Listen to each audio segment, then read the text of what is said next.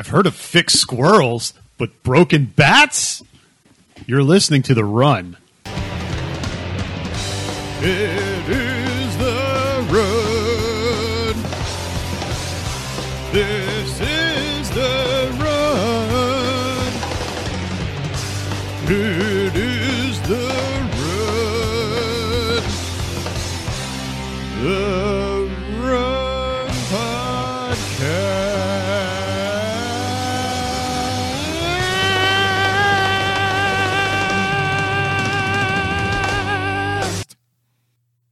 Hi, hello, how yins doing? This is The Run, the comic book podcast where we look at certain runs, be it creators, characters, or sagas. Right now, we are looking at Knightfall, and we're finally getting into the nitty gritty about it. The main storyline of Knightfall, Part One, Broken Bat. With me, as always, is my friend Jonathan Kovacs. How you Hi. doing? Yeah, I'm good. I'm And- trying to fend off a dog here. Fed up with the dog there? Do you need Fend a dog? off a dog. I'm oh, good. fending off. Do you need him out of the room? Is he too No, he's all right. Okay. Uh, and back from special assignment, Christopher Boyce. Hello, how are you? I'm fantastic again, as always. Sweet. Uh, how was your assignment? Uh, assignment was well. Uh, Yeah. Steelers are doing good in the standings. Penguins are also kicking the shit out of Canada. Uh, yeah, everything's going cool on the West Coast here. Neat. Um, so uh, I liked how I just dismissed that. Like, yeah, cool. Anyway, Sports, fuck you. yeah. So uh, Chris may sound different because from the last episodes, because you know he's on the West Coast, so he had to come to us via the internet. So we're trying to make this sound as good as possible. I apologize for any snafus, but uh, we'll get better at this. Anyway, uh, you missed out on the prelude, so you wanted to go over a few things that you wanted to talk about that we may have missed, or you just want to talk about in general. Yeah, I mean, you guys really hit all the points that I was going to make. Uh, I'm kind of shocked that at the time of recording, you guys didn't talk about Batman's dick at all, because that was a big thing. I think at the time when we recorded that, Batman's dick wasn't in the press yet. Uh, I think it Uh, was, but I It don't. It was really fresh. uh, that's a whole nother podcast to talk about because I'm not. I don't want to go with it. Especially, uh, unfortunately, the unfortunate outcome is that uh, DC doesn't have the balls to uh, literally have mature books. Apparently, unlike Marvel with their stuff. Because they did you hear that read or read or hear that they canceled the black book? What was it black box or black the black label? Black Label. They already can- yeah. they already canceled the book and they already canceled Black Label. Really? And that's a Yes. shame because, Yes. uh, yeah, the, the more mature context is like uh, the content is fantastic. I mean, look at the Max runs with Marvel. Like all those books are pretty damn intense and really good reads, especially Punisher. If you ask me. Yeah, I uh, I was actually looking through the Punisher books in my uh, basement the other day. I was trying to look at stuff to sell, and there was a lot of Punisher Max stuff, especially Christmas related things for some reason. There was always a Christmas special. I never realized that until now. See, my whole thing with it is that uh, I think that's fine that they were going that way. It's just unfortunate that Warner Brothers has no idea of what direction they need to go with any of their media. I mean, uh, case in point, look at all their movies. They can't get a direction with their any of their movies. You know, Jim Lee and uh, I forget who was with him on that. Geoff Johns. No, it's somebody else was with him on that Black Label stuff, and Oh, they get they go on a limb, and, they're- and DC's like, nope, nope, we're done, we're done, and you know, I, I don't know, it, it, I mean, it's they have shame. Vertigo. But yeah, that's- but that's again, you know, uh, look at the fact that they barely got off the uh, running with uh, was that All Star Batman and Robin, which wasn't adult oriented. It, it was, but it wasn't. It's just that they they can't seem to uh, do any uh, decent adult content. Right. It seems like. I think the uh, the best thing that they do is their animation. You know, like the the animated Justice League stuff is really good. You know, it goes even back in the day to the animated series, and now Yeah. with like this Harley Quinn comic or uh, video uh, cartoon coming out, it looks it's looks really funny from the teaser. So I don't know. I, I, have, I haven't personally seen that yet. The only thing I've really seen was the uh, Titans Live action. trailer. Yeah, I haven't watched the show yet because I'm not going to subscribe to the streaming service until there's until it's worth it, I guess. And there's enough Fun content fact: out there. uh, Netflix is streaming that show outside of the U.S. So Yeah, capitalism, great. America, great. Yeah. Hey, awesome, great. Yeah, they uh, Netflix has weird deals like that. They did that with the movie Annihilation. I don't know if you ever saw that. No. It was out. It was like a limited run in theaters, and it was just day and date with Netflix uh, outside the U.S. But um, yeah, point uh, from the last episode. I mean, you guys pretty much hit all the stuff that I wanted to say, which was Headhunter fucking sucks. Um, yeah, dude, Metalhead. He's, he's the fucking worst. Metal, yeah, he's he is really bad. Uh, Metalhead hates comedians. Um, I know you said you liked him, but no, he fucking sucks. Oh, come Um, on. He's a cool dude. Uh, Black Mask is fucking stupid in his zoot suit with take a mask, and it's just a welcome to the club. Um, I liked that he with when it's uh, fucking up people's faces with the mask. Um, they had a scene where he put a pig mask on someone, and I was just like, hey, kind of like a little Professor Pig nod, like 15 years before he was created. Um, yeah. Yeah, uh, he Black Mask has a butterface girlfriend that he pulled off the streets. She looked fantastic for a homeless person. Yeah. Yeah. Um, Jonathan said, yeah, that the, the homeless Yeah. people have access to the best gyms, basically. Yes, uh, I think Azrael's outfit looks fucking stupid in hindsight with his head tassels. Yeah. There was a panel of Bane in issue 489 where Bane has ridiculous shoulder hair. It looks like his they just gave his shoulders spikes.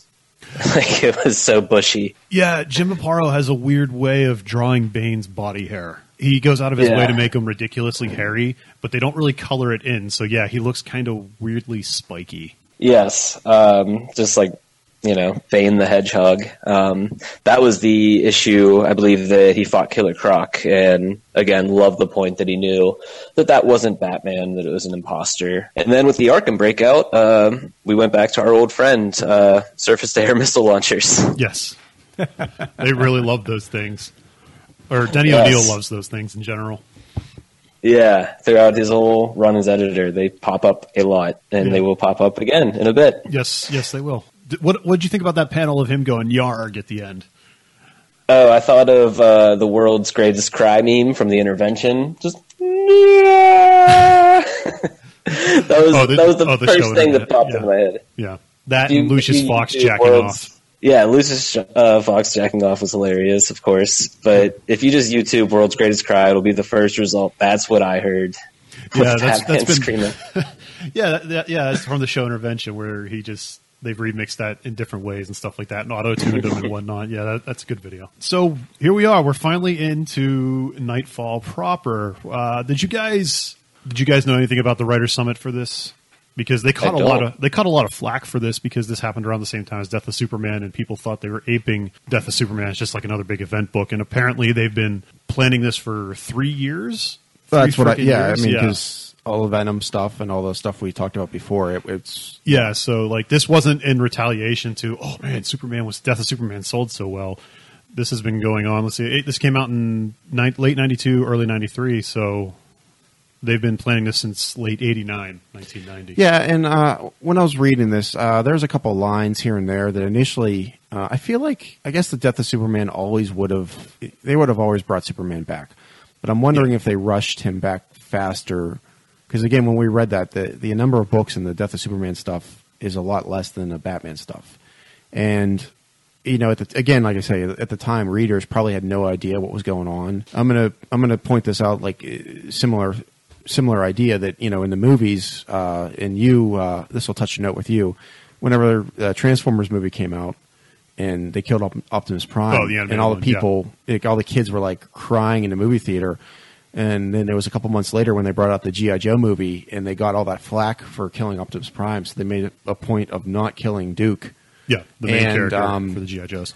I mean, I could see why they got a lot of flack for it, but if you when you when you read it, you can see that there was always they were always never going to keep Bruce away. Yeah, the whole readers point- at the time would have never known that. Yeah, the whole point was to prove this was also an answer to all the extreme shit coming out this time that I love, uh, unironically. Yeah. The Rob Liefeld image movement, people with guns, people with pouches, armor on top of armor. Denny O'Neil said, This is to explain this stuff doesn't work this way, and we're going to show you why.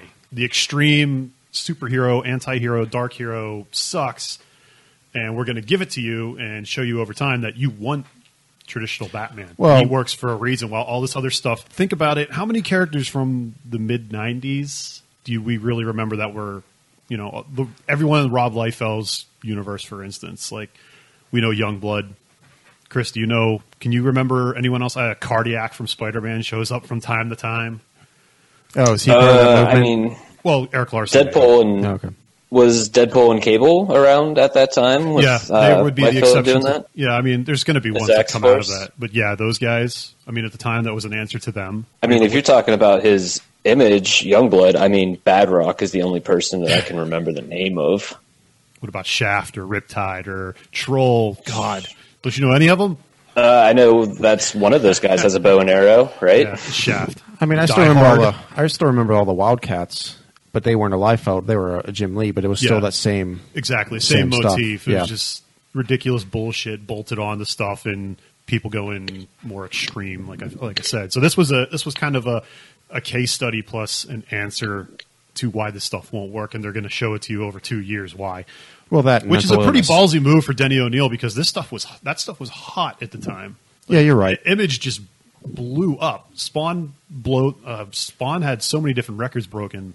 I mean, you can make the jack off motion all you want, but I mean, trying to take on that type of Yeah, of no, I, I, I, you know, it was impressive that Image is the studio it is still is today. That they were, I mean, they had some pretty heavy hitters to start off, so they had the the Yeah. people behind them to get the motion to get it going. yeah. But for Denny O'Neil to have the foresight saying this this shit's going to go away, and it did. This- Yeah, but also I wonder if if you wrote it better, if it would stuck around.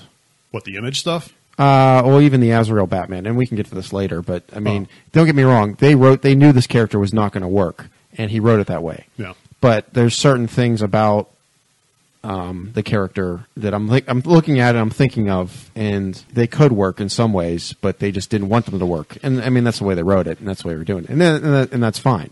And again, it's interesting that you know we see Batman being one way right before Knightfall, and then right after it is I'm going to say the Batman that I I know because you know my first uh, impressions of Batman I got off of the animated series. Yeah. And I feel like right after Knightfall, that's when they actually started writing that character that almost the same Mm-hmm. that he, you know, he didn't take any guff. He was, a, you know, badass the whole way. He was this, he was that. He was a great detective. Eh, whereas, you know, again, the precursor stuff we read, la- we did the last episode. Like I said, I was really disgusted with it because like that, I did not recognize that character at all. Right. And I know they wrote him that way, but it just I was just like this. This is not Batman.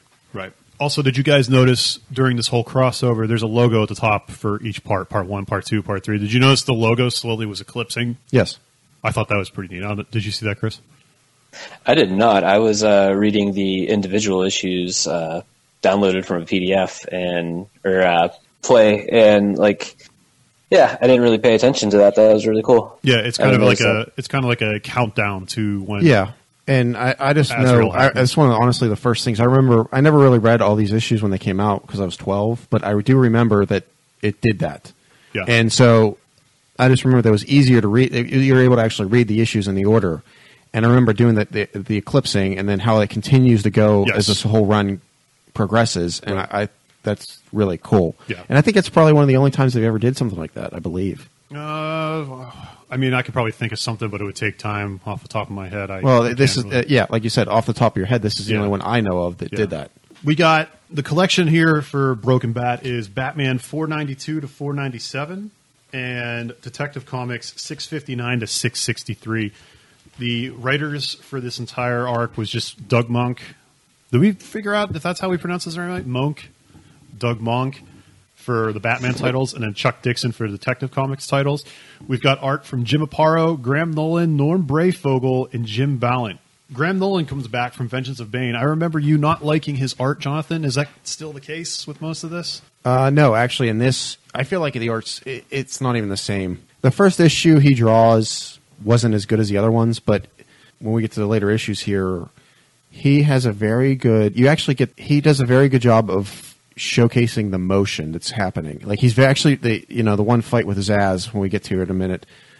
You can actually see the motion and the action because he just draws it with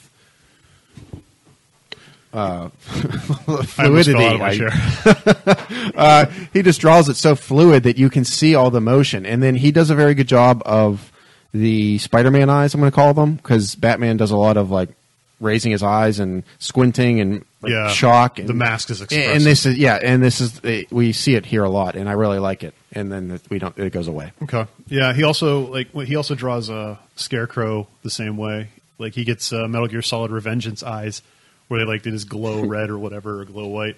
Chris at least knows what I'm talking about.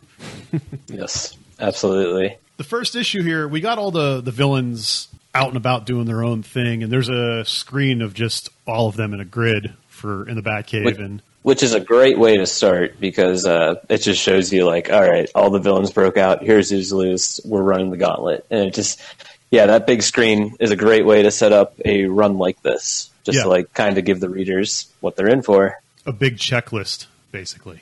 Yeah, which, Yes. which is really good. Uh, there's also cameos on the screen. I don't know if you guys noticed that by the writers and artists. Oh, I didn't know that. Yeah, they're like they're kind of obfuscated by like I don't know. I think Batman's arm or something like that, or is it? Well, if I know what they look like, I'd know Yeah. that. But Yeah, uh, but- the one thing I picked up was that well, you can see their names. It said like Monk and I think Oh, Ray okay. Fogel and stuff um, like that. that on the board though, it looks like Black Mask is his picture's right next to Scarecrow, and it belongs there because he's loose right now. But he didn't break out of Arkham, so I'm like, I don't, I don't know. It just, I don't think it- it's just Arkham dudes. It's just you know I, yeah, I, I realize that now, but like I was just kind of like I thought that whole li- that list was the board was these are the guys that got out of Arkham. I got to deal with them, and it's like Black Mask is probably over in like Cuba or something. You have to worry about him for a while. he's at Men's Warehouse buying more Zoot suits. So we're starting off with some pretty low hitters here with the Mad Hatter. Did anyone ever like the Mad Hatter? Mad Hatter is cool when he's written well. Um, I mean, you can I say think, about anyone though. Yeah, I guess that's kind of a dumb comment when you say it like that. But Well- um, no, like uh, Jeph Loeb's like Mad Hatter, where he's like all crazy saying the nursery rhymes. I really like that, and I really like the Arkham games version of him. This one, he's just kind of like, I make hats and I'm gonna mind control you. It's, I don't know. I just Well, I don't didn't know. Like it. He uh, picks up on that there's a, a falcon flying around, and he he's the first one that Yeah, he's up. He's got hypervigilance. On well, he, he picks up that there's something goofy going on with this falcon that doesn't belong here. So he's the first one that notices there's something that's out of place in Gotham right now. That's all I'm saying. Yeah, doesn't Otherwise- his monkey his monkey get him? Well, yeah, he's driving around the block, and Bird is like, Wait, "There he goes again!" And he lost the monkey, and then the monkey jumps on the hawk. or Yeah, the Mad. Hatter has a monkey. In case we didn't make that clear. he he jumps on the falcon uh, when he went around the corner, and Bird can't see him, and basically they just put a little tracking device on the falcon just to Yeah. trace it back to wherever it goes. Yeah. But Hatter's just doing his normal thing, but he's also hypnotizing the lower class inmates, so to speak, the, the, the Z list, like Film Freak. Does anyone remember Film Freak? No, and after this we won't. Nope. Yeah. so he sends them. Uh, yeah. he Film was Freak- on the uh, Film Freak was on the list Yeah, in he that big opening splash page. To Yeah. be fair, He sends them to go after Bird, and he sends Film Freak as well as other. No, just Film Oh, Freak. just him. Okay. Yeah. Yeah. It's been a few weeks since I read this, but I have my notes here. But yeah, he sends Film Freak after Bane, which is the funniest thing in the world if you think about it. Just some nerd whose motif is to do crime based and related to old motion pictures, and Bane just fucking kills him with a headbutt. Like Well, what's funny is when you he, Headbutts him to he headbutt, headbutts him, yeah, and then he still keeps beating him after that, which I'm like, that's just not right. it just cracks his fucking neck. and with more, Film Freak shouldn't have uh, imitated Rocky Four with Apollo. yeah, Creed. yeah, basically, Ivan Drago. Way to go, nerd. he should have just said if he dies, he dies. But yeah, I mean, Bane and Bane with more Arnold lines says "you're garbage" and throws him into the cans, which I've still read that in the Tom Hardy voice, like you mentioned before, Chris. Yes, I was about to ask if you guys were still doing that because that one I imagined it like uh, when he says your body, you're garbage. I, I can't. I don't remember if I wrote down any more at this point, but yeah, he does a lot of puns for being such an evil mastermind. And then there's some. And after Batman dispatches of the Mad Hatter and his crew, just like he would normally anyone else, and like your villain of the week, I guess, or villain of the month, we get some pretty good art of him just being sleepy. So Sleepy Batman's back. He ain't going anywhere.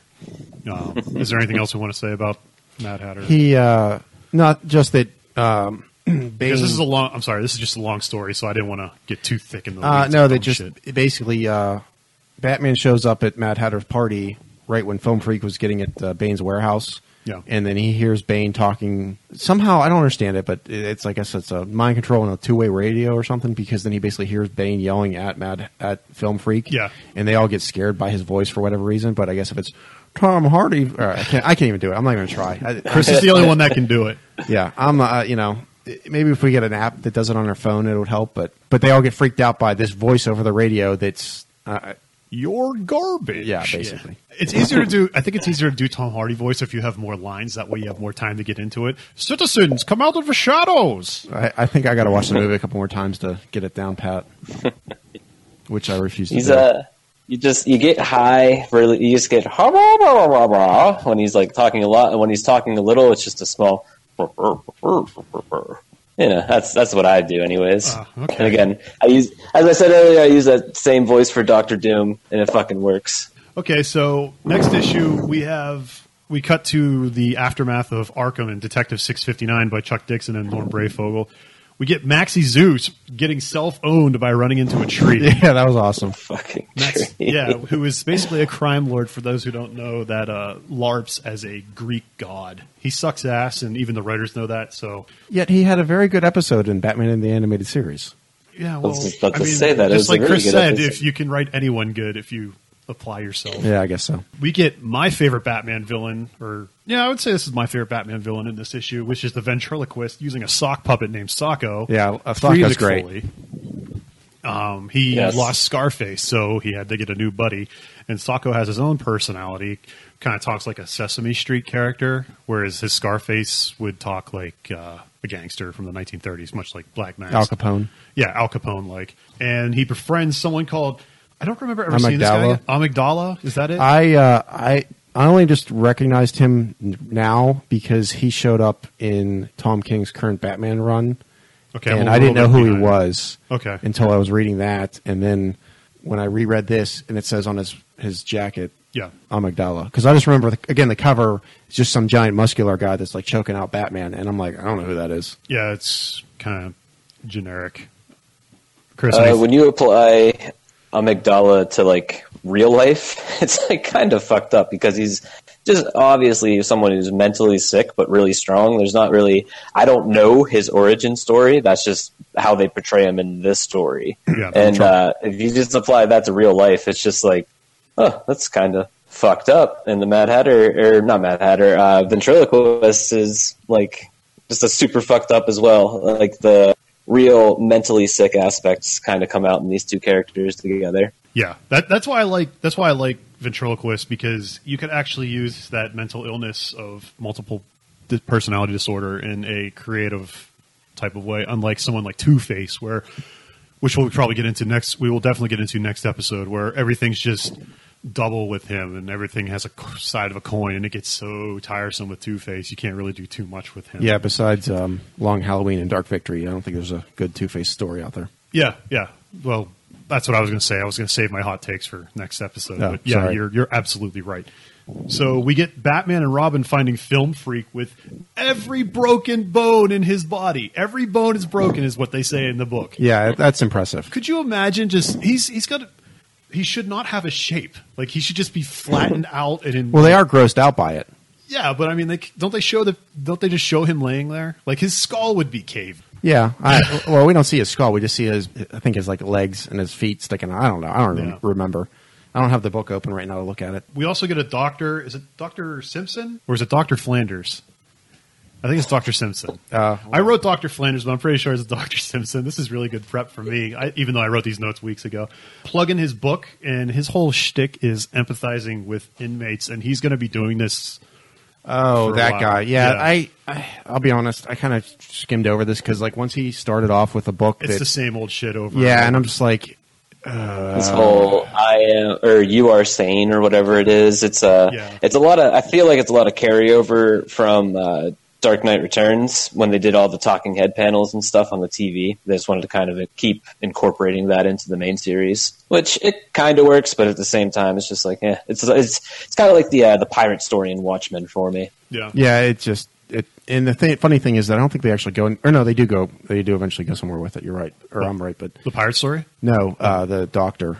But Yeah, that, that um, comes it's to the just head with the Riddler. It's not. It, the payoff doesn't seem worth it. You make Yeah, it seem yeah, like he's yeah. like undercover for Bane or something like that at first because he keeps empathizing on all these shows and how he's just saying it's our fault for these guys. Know, we need to be nicer to them. So Yeah. to speak. We get a couple bar scenes of the ventriloquist looking for Scarface, kind of like uh, Metalhead. Amygdala dispatches them instead of you know Metalhead doing all the work 'cause he's not there. Yeah. but uh, it same thing. We just he just wants Scarface back, and Socko's starting to take over more and more for uh, the ventriloquist. I just like to point out that after the first bar fight, Amygdala has a knife out of his like he stabbed. Yeah. Oh, it's yeah, stabbed yeah. in his back, and then he He's fine. ventriloquist just leaves it there, and because the next time we see him, it's still there, and I'm like, what an asshole!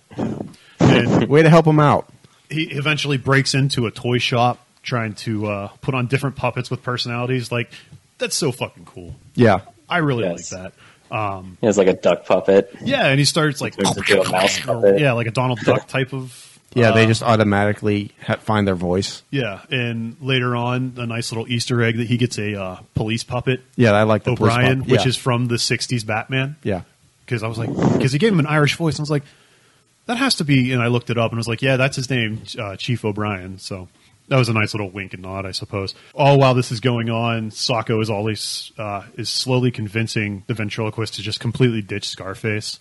So that's kind of another neat little like he's talking to himself as in I don't need this personality anymore, but I want this personality still. Bats is also trying to figure out a motive for the breakout while all this goes on. There's a lot of back and forth, back and forth, back and forth to I, this. th- what I don't like about that part, well, no, it's not that. It's just that Robin notices the Falcon at this point. Yes. Yes, he and then he he sees it, and then they, they drive off to the toy store, and then he sees it again after Batman's like, "No, I'll go take care of this. You just watch the car."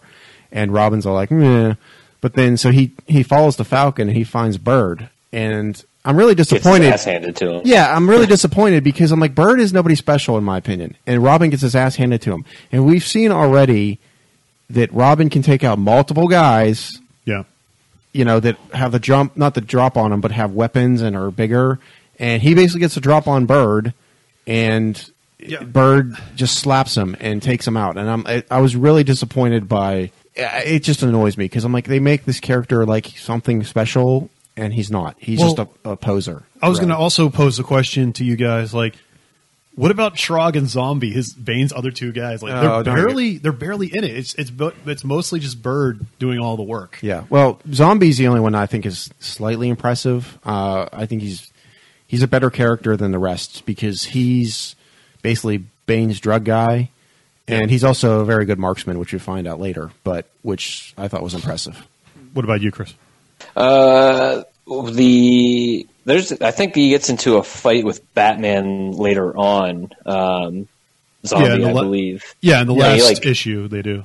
Yeah, uh, but there's another time before that, if I'm not mistaken, where like Batman headbutts him and he's just like, "Is "That all you got?" Like, just kind of takes it. So, kind of gooned him up a little bit. Yeah, I mean, like Bane's guys aren't supposed. I, I'd feel like they shouldn't be anything too impressive, and Yeah. the way Bird just beats the shit out of Robin here, essentially. Like Robin catches the Falcon in his cape and is like, "Haha, I got your bird," and then just slap, and it's like, uh, Yeah, and birds in this like this happens a lot. Like it's just like birds, bird or birds falcon is just constantly being caught by people or seen by other people or is always surveilling. I don't know. It seems to rely on him too much instead of using Trog or Zombie. But Well, the Tro- funny Trog thing is now that you know, like I was thinking about it that Bird uses the Falcon, which I guess if he's trying to track somebody, that's fine. But then he's got to chase it down. And it's like the bird, unless they've got special powers we don't know about, the bird doesn't tell him what's going on. It's not like he has a camera on him so he can watch what Batman's doing. Yeah. He just uses it to track things. You know, he does find, you know, later on, like, catches up to Batman here and there after this fight or that fight and says, oh, he looks tired or he looks like this. But yeah, he's the only one that does really anything. And Trog is just useless. But, well, then basically, so they get to the toy store. Batman's talking to Ventriloquist. oh yeah, he has a Mickey Mouse puppet now. Yeah, and then Amygdala gets the jump on Batman or drop on Batman, and Ventriloquist gets away, and then Amygdala starts to basically really throw Batman around the toy store, and then he get, I guess he gets a migraine. He must have like like you said, he has mental problems, but he gets really bad headaches apparently, and then basically Batman's just able to knock him out because of that. yeah. Oh, there's also some foreshadowing there as well with Amygdala, the way he's holding Batman. to break his back. Yeah, you think so? I, I don't know. I think it's just the way they draw it. I don't know. I- yeah, I pretty- guess you could pretty- say that. Pretty deliberate for foreshadowing. I But, mean, like, if they had this all planned out, This is maybe. a, like yeah, the next s- spot though because he picks him up and then basically the, he throws him and like I said, Breyfogle has a great job of or does a great job of showing motion because you see Batman being thrown, but the cape is you know he's a rock and the cape's around him and he's just flying through all these uh, toy stands basically Yeah. and it's really cool animation. they also make a stupid like old 1960s joke of a cartoon character flying into something and sticking their head out of Oh, a poster yeah. where batman's head is i think it's batman where he's uh, sticking his head through a thing that says hi i'm brandy uh, hi i'm brandy which is like a barbie cutout or something like Yeah. that but his head is sticking out through the uh, barbie head amygdala like you said just collapses from his migraine and then bat stumbles out while the ventriloquist still tries to look for scarface much to Socko's chagrin. I was gonna say, like Batman just straight up leaves the ventriloquist, just forgets about him because he's standing like right there, and he's like, "Fuck this! I'm going to the Batmobile." Oh, John's looking at the book now. It was it was Amygdala that's put his head through the Barbie cutout, not uh, Batman himself. We cut to Batman 493 by Moench and Breyfogle. Breyfogle getting art done back and forth we, uh, bi-weekly, which is pretty impressive. Which is the Zsasz episode, I guess if you want to call it that, or Zsasz issue. We recap. We have a recap on what's happened. Sleepy Batman still, I believe. yeah, he's look he's pretty uh, haggardy looking in his Batmobile. And Zsasz is up in a women's school, looks at the women as they try to figure, and the women try to figure out a tactic to jump him, so to speak. We see that he's murdered two cops, which is kind of shocking back then with the comics code. Because they talk about it or Yeah. he kills them. No, they, they, well, they do. Well, they talk about, it, but they actually show him killing people. Chris, And were they show the cop finding the other cop, almost like it's written like a horror movie or something. And for me, this is like the penultimate Zsasz. Like this is the first story that I ever read of Zsasz uh, as a kid. So this is like how I always see him in my head, the way he's designed with his weird, crazy eyes, like how they're just like these crazy long triangles with white dots in them and all the marks and everything. And then every time I see him portrayed in the future, it's just not as good. Yeah, he's a always like goober. some weird bald weirdo. Yeah, Yeah, And- so- but yeah, his design here is fantastic. Yeah, I really do like you said. The way his eyes are drawn is really creepy and whatnot. But here's my question about Zsasz. Other than the Joker, how is he not dead? Because like, does the D, the, does the Goth or DC universe here not have the death penalty? Because every slash on his body, and for those of you that, that don't know this, he's got the standard five hash mark counting system on his body. So every time he kills somebody, he puts a hash mark on it, and then he's I, I don't even know how many count. Uh, he's literally counted killed probably a couple hundred people. I'm going to say. Yeah, he probably And- holds the world record for murders. it- it's not like any of uh, Batman's other rogues that some kill, some don't, some are just bad and they do whatever, and it's their um, you- mental illness. He's just a straight up serial killer. Yeah, How is he not already dead from the death? Maybe they- maybe they don't have the death penalty Uh, in that apparently, state. and that's you know big problem here. So anyway, Yeah, I think it's uh, the Kevin Smith uh, cacophony run where he starts out with Zsasz and he's killed someone, but he's like run out of room of tally marks, so he's like putting him on his dick. he's like, "Be Oh careful." yeah, that's right. the That's Batman right. monologues It's just like, "I hope he slips." like, Yeah, it's funny you mentioned that he's a serial killer, and it reminds you of like slasher films and stuff like that because they straight up just go into Silence of the Lambs with this later in the book, where they turn off all the lights and Batman has to use night vision. Yeah. I mean, usually the killer would use night vision for Silence of the Lambs, but a pretty good one-off of a hostage situation, I guess, in a way of you know. I don't know how you could really go any further with that. yeah, no, because uh, like you said, he does kill two of the cops, but he never manages to actually kill any of the girls. Uh, they never say that he kills any of the girls. I don't believe. Right. he just threatens them the whole time, and then eventually, um, you know, Batman comes in and he he stops him, but he almost loses control and punches him into submission, and then basically wants to not wants to kill him, but he's basically losing control already because he's theoretically already exhausted. Right. But uh, my favorite line from this is, um, and I'm just going to say it because he's a giant hypocrite, is the mayor yelling at Gordon, and he says, "Told you your men should shoot to kill at the breakout, Gordon, but you refused, and now we now look what we've got. One of my friends has a daughter in this in that school, and I'm holding you personally responsible. Even if she doesn't get hurt, Gordon, I think it may well be time for a new commissioner of police." Here's my problem with that line there, Jackalope. Um, Jackalope? as soon as the SWAT team showed up at Arkham, it's fine if they would have been uh, allowed to shoot to kill. As soon as they showed up, they were freaking shot at with freaking missiles and rockets. They had no, they, they, you know, they had no chance to do anything. And and I, and again, I know it's just writing, but it's just I don't know. The guy, the guy's a hypocrite. Yeah. Uh, they also do the whole like, "You're a killer, Batman." Deep down inside, that's what Zsasz says, and Batman yells no and almost accidentally kills him, proving Zsasz to be almost right in a way. Well, and then uh, Zsasz says something that th- makes Batman think that he is in conjunction with Bane. Yeah, and, he doesn't know who Bane is. Yeah, it, and he's like, "What are you talking about?" And Batman doesn't believe that he doesn't know. And it's interesting that they wrote it that Batman's already thinking everybody's against, like everybody's in on the, the plan to get him Yeah, with Bane. but the guys don't know. But Zsasz also deduces Bane's objective. yeah, point. and he doesn't. And what's funny, it, Batman hears us twice. Once from Zsasz and once from Robin later on, and Batman just fluffs it off and Yeah, says, "No, that's not true." Are, these are, Until- I'm smart. You guys are dumb. yes, exactly. It ends with Bird watching from afar yet again. Like I, I just mentioned in the previous episode, like Bird is essentially watching him at all times while the other two barely get any screen time. Uh, we move on to Detective 660 with Chuck Dixon and guest art by Jim Balent. Does anyone remember Jim Balent? Nope. just from this book. Well, he also drew Catwoman for a very long time. Uh, the Catwoman series that comes out of this. He is a cheesecake artist. He is responsible for Tarot, Witch of the Rose, which is Oh, he draws that now. Yeah, he's the oh, he's gone downhill big time. he's the creator of that. Where it's basically a woman with I don't know beach balls. Is that Well, I don't know if you ever read it too, but it's basically just a uh, fat material because, like, inside of it, it's all just nudity. Yes. And you, do you know that's actually uh, produced somewhere in Pittsburgh area? no? I did not know. That's that. a local. Yeah, it's. I was reading something. I don't know if it was in previews or something somewhere. It's actually he. I don't know if he draws in Pittsburgh. He's. It's somewhere around the Pittsburgh area. but Uh, but no, I did not know that. That's not action. what's That's that? not Action Lab, is it? I don't know the publisher of Tarot. It's been around forever though, but it's like it's produced f- infrequently, just whenever he wants. Because I I did some research and I always saw like the covers and just rolled my eyes at them, but I actually read an issue Oh, I'm sorry. and yeah, it's it's it's not great. I don't like to shit on creators for no re- for you know they made something No. where I didn't, but no, no. There's no. he he also has a thing at the end of his issues, you know, besides a letter page where apparently he really likes Disney World. He goes on trips at Disney World all the time and decides to put them at the end of the book as a They photo. should just not let him in there. Apparently, he, he literally makes Lady Death look like Shakespeare. I mean, and that, that's saying something.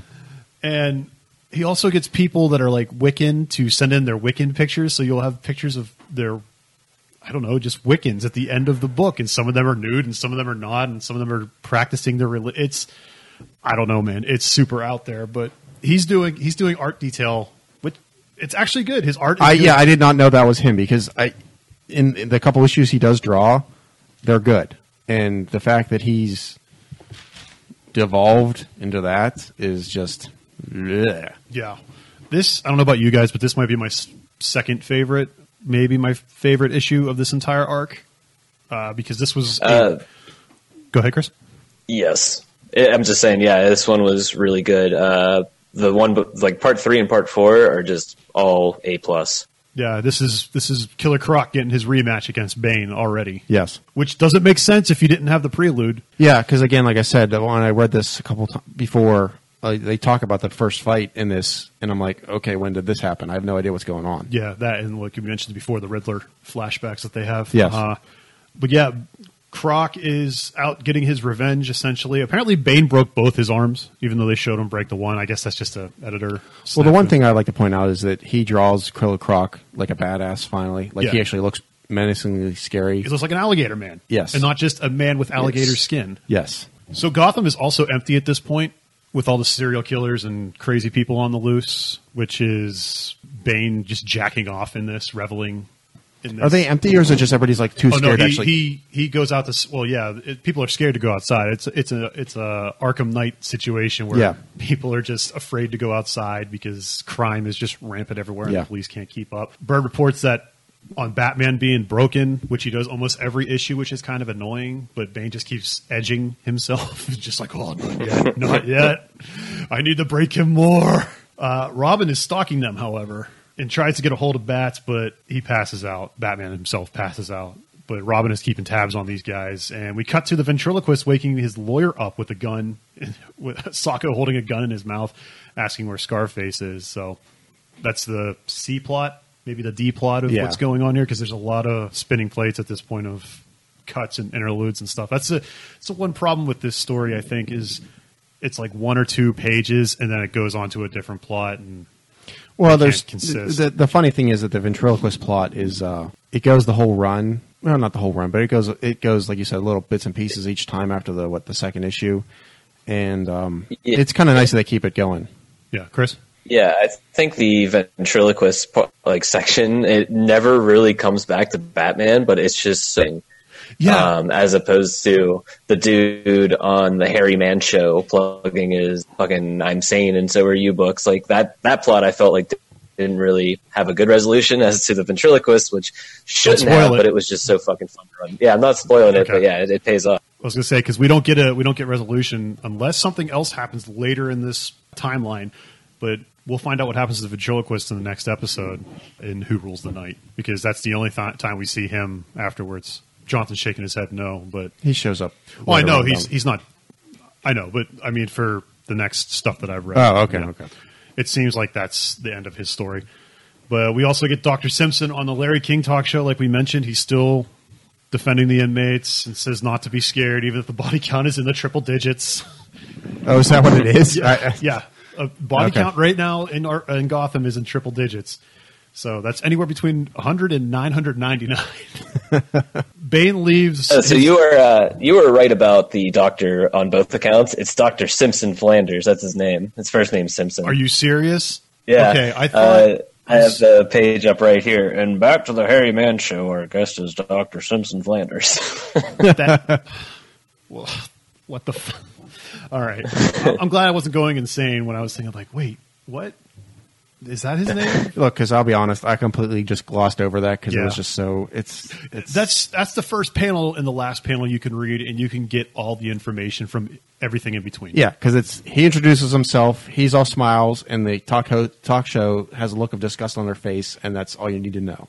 And Yeah. they, they flash the book, and that's it. And it's just it's a waste of space. Yeah. So then we go to Bane leaving his henchmen behind, and he just decides to just hop the train literally and ride on top of it. And ba- uh, Robin chases him, but Bane somehow knows that he's chasing him because he's Bane and he's super smart and gets the drop on him going through the tunnel. But Robin wakes up in a sewer where Bane has him tied up to try and figure out Ro- like what's Robin's deal and all this. Like, what do you want?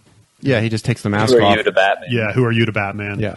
And it, it's it's an interesting way of how he has him tied up because he's blindfolded, but he's also in this weird sewer ledge that he can't really move around in. Robin tries feeling out where he's at and yeah, he's just like on like a little like a um, balance beam, yeah. thickness of a wall, and that's when Killer Croc hears and smells Bane, and they decide to just slug it out again. Like, like I said, that was a really good drawn Yeah. drawn fight for way better than the first time they fought. But Yes. also the art's Yes, little the bit art's a lot better.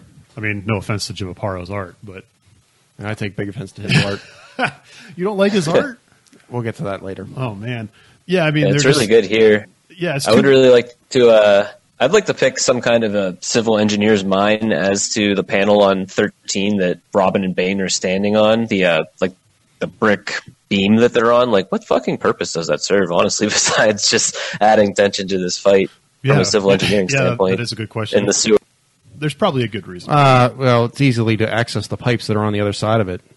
oh, easily. Well, how else are you going to swing get over there to access those steam lines in that vent that's there? I guess I don't know. I can't. I don't know. I guess seems awfully thin. OSHA would not approve. Well, this is not Ocean. This is Gotham City. Come on, they play by their own rules. That's true. Croc basically gets owned again by Bane.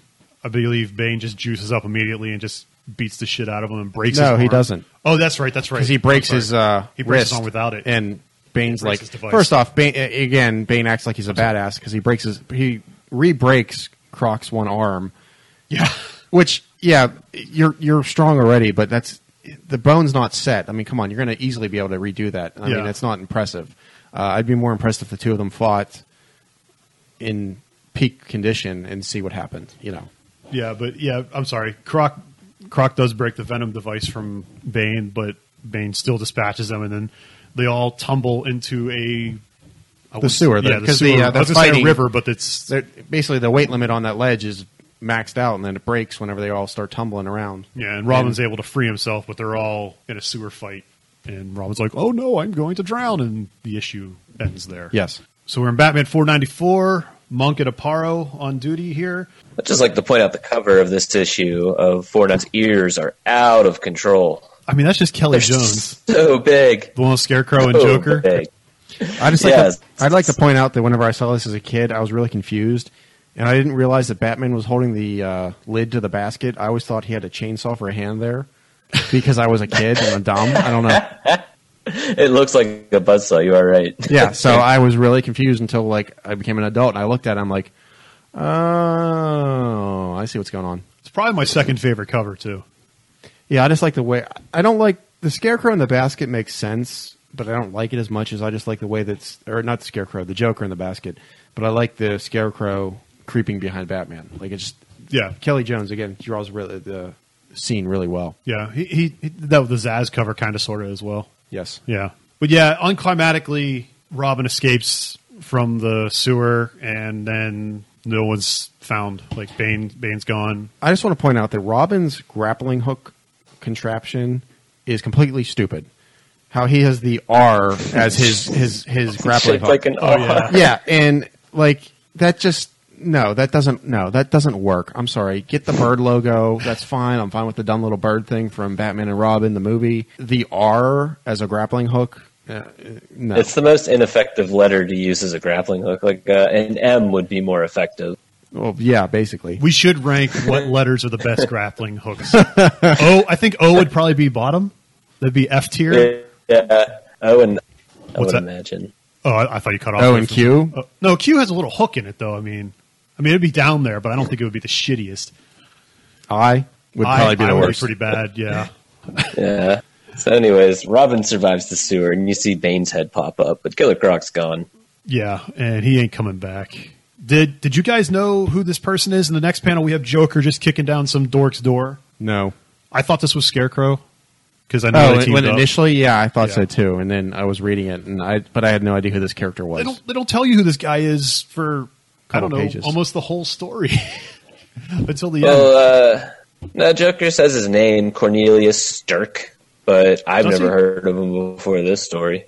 I yeah, uh, the one panel. Uh, and who better than Cornelius Stirk? Yeah, Yeah, I've never heard of this guy. never heard of him before, but apparently he's a cannibal or some shit. Yeah, some crazy fear-based cannibal. We also cut to Bruce canceling on Doctor Kinsolving for like the fifth time because she keeps trying to make appointments with Bruce, and it's just not happening because he's got duties as Batman and he's sleepy and tired. this is when we jump to the cave, and this is when Robin tells Batman he's figured out what Bane's plan might be, just just to tire Batman out. Yes. And Batman's like, "No, this is a too random of a plan for somebody who's calculating his Bane." And it's like, "No, this is probably the perfect plan for you," Yeah, Bruce nixes it and says it's personal, basically. which it is, but Yeah. it's still a good plan just to tire him out. Yeah. I- I- again, We finally get our first John Paul appearance of the story as well, which uh, up to this point they did a really I think I don't know about you guys, but I think they did a really piss poor job of putting John Paul into this story. Like he should have been in it as much Yeah. as Robin has been, so we actually can see a better transition, so to speak. Because we, I mean, we had the couple issues in the prelude where he shows up and does stuff with Robin, but he's kind of just on the back burner. Well, yeah, he doesn't show up at all. Like we get a panel later on, and I don't know what issue it is, where he actually just go out and like beats up a couple thugs. But you would think at some point they would showcase him. And I'm guessing he's out doing stuff, but I don't know because these people actually listen to Batman for some dumb reason. Sometimes when Batman's like, "No, don't do this," and it's like, "Okay, I'm going to let those people get mugged or whatever." Yeah. And yeah, you would think that they would show him more doing, just even busting up thugs on the like punks that are causing havoc on the streets or something. Yeah. You know. We also, with this team up of Cornelius Stirk and Joker, is it Stirk or Stark? I think it's Stirk. It's Stark. Okay. It's S T I R K. Derek. That's annoying to say. We also have the Sure. Scarecrow is looking for Joker at the same time. That's what also confused me at this in this issue. You had because they have the same hair color and they also kind of look both goofy, but I think I may have been misconstruing Stark's look with the animated series Scarecrow because that's what he kind of looks like, like his face. Scarecrow has the best introduction in this issue too. Number uh, page eleven when he just jumps to the hall, just ha. It's so. The whole point of this was to trick Jim Gordon. So Cornelius Stor- Stark dressed up as Batman to should. No, Stark has some type of psychic powers. oh, that's what it was. Yes. Okay. Okay. Uh, so they made a prank phone call, or no, no. Batman or uh, Gordon goes up to the top of the uh, building and turns on the bat signal, and Stark has something against Gordon for some reason. I think I forget what. It, I think they talk about it. He just put him where he doesn't like him. right. and Should've Stark hired ha- Headhunter. Yeah, and um, basically Stark makes Jim see him as Batman, and then he starts to attack him, and he's going to kill Gordon, but because Joker just wanted to capture Gordon to do whatever with it. Yeah. and then Batman shows up, and again for the fact that he's had a hard time with all the other villains, he takes this psychopath out really easily. So I'm like, okay, that's the way it should be Right. and then Gordon's kind of traumatized and basically shoos Batman away. And Joker's like just jacked off that, or hacked off, I should say, that he used this clown. Listen, and, um, Lucius Fox is the only one that has to be jacking off in this book. All right. and then that's when Scare- that's when Scarecrow shows up and f- f- talks to Joker. Yeah, which is I think their uh, dynamic is pretty good in this overall Uh, story. I think their dynamic is great. Just them being fucking dickheads together. yeah, they're just a bunch of assholes, but Joker's super asshole, whereas Scarecrow kind of has to keep him in line. Yeah. But yeah, they're just basically two pranking dickheads. Well, I, what, what's funny is that you read it that I don't think Scarecrow realizes what Joker's really about. Is my guess. He thinks he can control him. Oh, he, he does that later on. He thinks he can control him, but um, he just doesn't realize that he's the way he is. you Right. know? They don't realize how insane Joker Um, really is. The thing I don't like about it though is that Scarecrow is my favorite Batman villain of all time, Mm-hmm. and I just and again this is early on, but I just don't like the way the art is. He just doesn't look good. He just looks. You don't like the way he Kind of does look like He- a trash bag. He again, this is like he looks. He looks almost worse than the first time he shows up in Batman the Animated Series, and you know how quickly they changed that outfit. Oh yeah, yeah, yeah. That's Yeah. what I'm saying. The, uh, Cornelius Stirk looks like the second version. Well, he looks like Jonathan Crane. yeah. Yeah, Remind, the first version, he had like the really weird Q-tip head, right? Yes. Yes. The Just like second just like version was the football game, right? The the football game. football Yes. game episode. That was like the second. Yeah. Yes. Oh yeah, the football game. That was like the second appearance where he was wearing the disguise and he had the mustache and glasses and hat. He was really scary as a kid. Yeah. When he took it off, he was so scary as the scarecrow. after that, after that whole Cornelius Stark nonsense, that was kind of just eh, whatever. Just we need to put someone in here that's inconsequential for Batman to take down. Joker and Scarecrow basically team up, and they went to go get the mayor. yeah, they're going to terrorize the city through the mayor, basically, which is actually a pretty good plot. Yeah. And Joker Joker responds by how should we do it? Snakes or how should we scare him with the, this uh, scarecrow gas? Snakes, spiders, bad sushi. You know, cheesy but Yeah, but- effective. yeah. Joker dialogue. Also, Gordon, all traumatized. Uh, Sarah comes out, his fiance, and uh, you guys last Oh, they're week, married. or last episode had a uh, had a yeah had some confusion with Sarah. That is his second wife, and he cheated on his first wife with Sarah in the year one, Oh, okay. Okay, all right. Thanks for that. and then she's also his wife in Dark Knight Returns. Oh, okay. Yeah, Okay.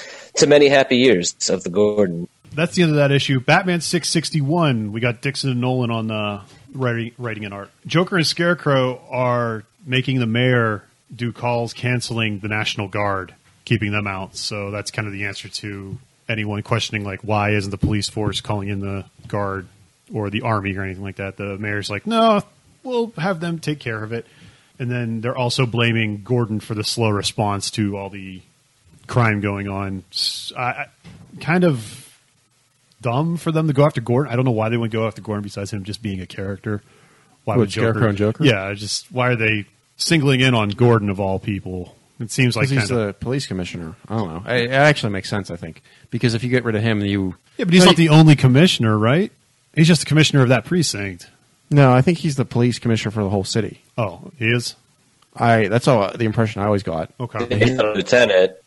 Oh uh, no, it's just the the plan of the Joker to fuck with Gordon. Um, you know, he is the commissioner of the entire police force, so it is a good target to mess with. But the fact that they end up just like, yeah, fuck it, let's go for the mayor is a way better idea. Yeah.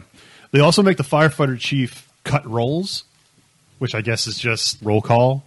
I don't know. It's a weird way, of, but, but this is just a way to introduce Firefly, yeah. who is I keep forgetting exists, who exists. He is a huge asshole because anyone who burns down an amusement park is a huge asshole. yeah, Well, I, and I don't know how well. What's interesting, and I'd like to read the, his first introduction to see how he is. You know, this is the first time he had the wings, apparently, too, which was interesting. Oh, he never flew before. Uh, no, uh, I can't remember if it's the first time Batman fights him here or the second time he fights him because he fights him three times, which is I feel like this is the out of all the fights working with the heat. I think Firefly takes the most out of Batman because Yeah. he just gets so exhausted from all the fire and, and just the heat exhaustion. It's I don't know if it's this one or the next one. He just mentions that the wings are new because the the heat uh, updraft Yeah, takes basically f- floats him away, flies him away. I thought you were going to say something there. No, Um, his name sorry. is his name is Garfield Lynns. So immediately I started thinking of Garfield and Friends, and I just start thinking, "Come on in, it's time to party where the arson never ends." Come on in, it's time to party with Garfield Lynns. Garfield and Lynns, and then you'd have like him come up. I really like burning down amusement parks.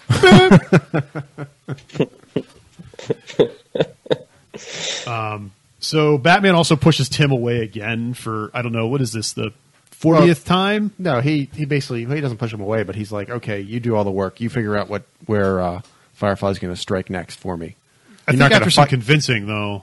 Well, they're fu- yeah bantering back and forth, and Robin's like, you can't do this by yourself, and Yeah. that's when Batman's like, do the research, tell me where he's going to be, but Yeah. you're not coming because this is too dangerous for you. Right. Which is stupid, but we, that's the whole point. That's another subplot of this whole story is that Batman doesn't rely on his uh, or his buddies for help. Yeah, We also get a quick cut of the ventriloquist talking to his lawyer. That's where uh, we get the Chief O'Hara puppet trying to find out where Scarface is locked up. Robin gets a bunch of info on Garfield uh, as all the places he went to as a child he will burn down, uh, is what he figures out from talking to and Bat Batnun.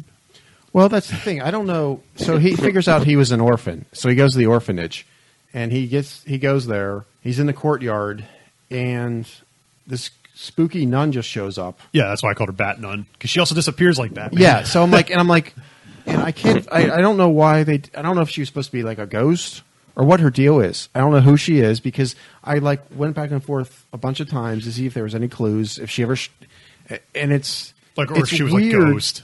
Yeah, it's weird that they would. Like, I feel like it's weird they would put her in there and do that with a character, and not reveal her later on as being this person or that person or whoever Yeah. it is. It was just it was weird. But she she tells Robin, "Oh, uh, he had a sister," Yes, and then Robin tracks down her his uh, sister, and, then that's when, they, deduce. well, his sister basically says, Robin mentions the amusement park, and then his sister um, says, "Oh, that was one of the he hated that place," and he gives him a list of other places, the zoo, and um, I can't think of the third place, but basically, there was where the uh, families that uh, their foster families took them, but he he hated them, so he hated those places. Basically, it was sociopathic behaviors, whatever you want to call it, or Right. or whatever. So Arsonistic. yeah, Uh, we also Pyromaniac. yes, there you go. The yeah, we're fucking idiots. Arsonistic. Chris is just like, what the fuck? so we, we we cut to Riddler just having an arts and crafts sesh in a fucking bar, sending uh, uh, like a ransom note to the police, but the police never get a chance to read it, which I really like yeah, because that that'll end up frustrating Riddler later. He has this whole elaborate plan, but there's too much important shit going on to uh, do his little plan. So Yes. he'll come back later. I can never not see Matthew Lesko, the IRS tax guy in the Riddler suit in real life, who tries to sell books at four in the morning on TV. And never just. I, anytime I see the Riddler in a suit with question marks, that's all I think.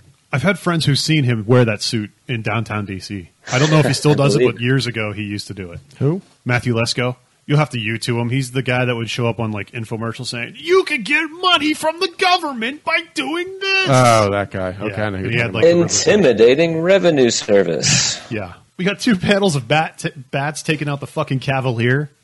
yeah, I know.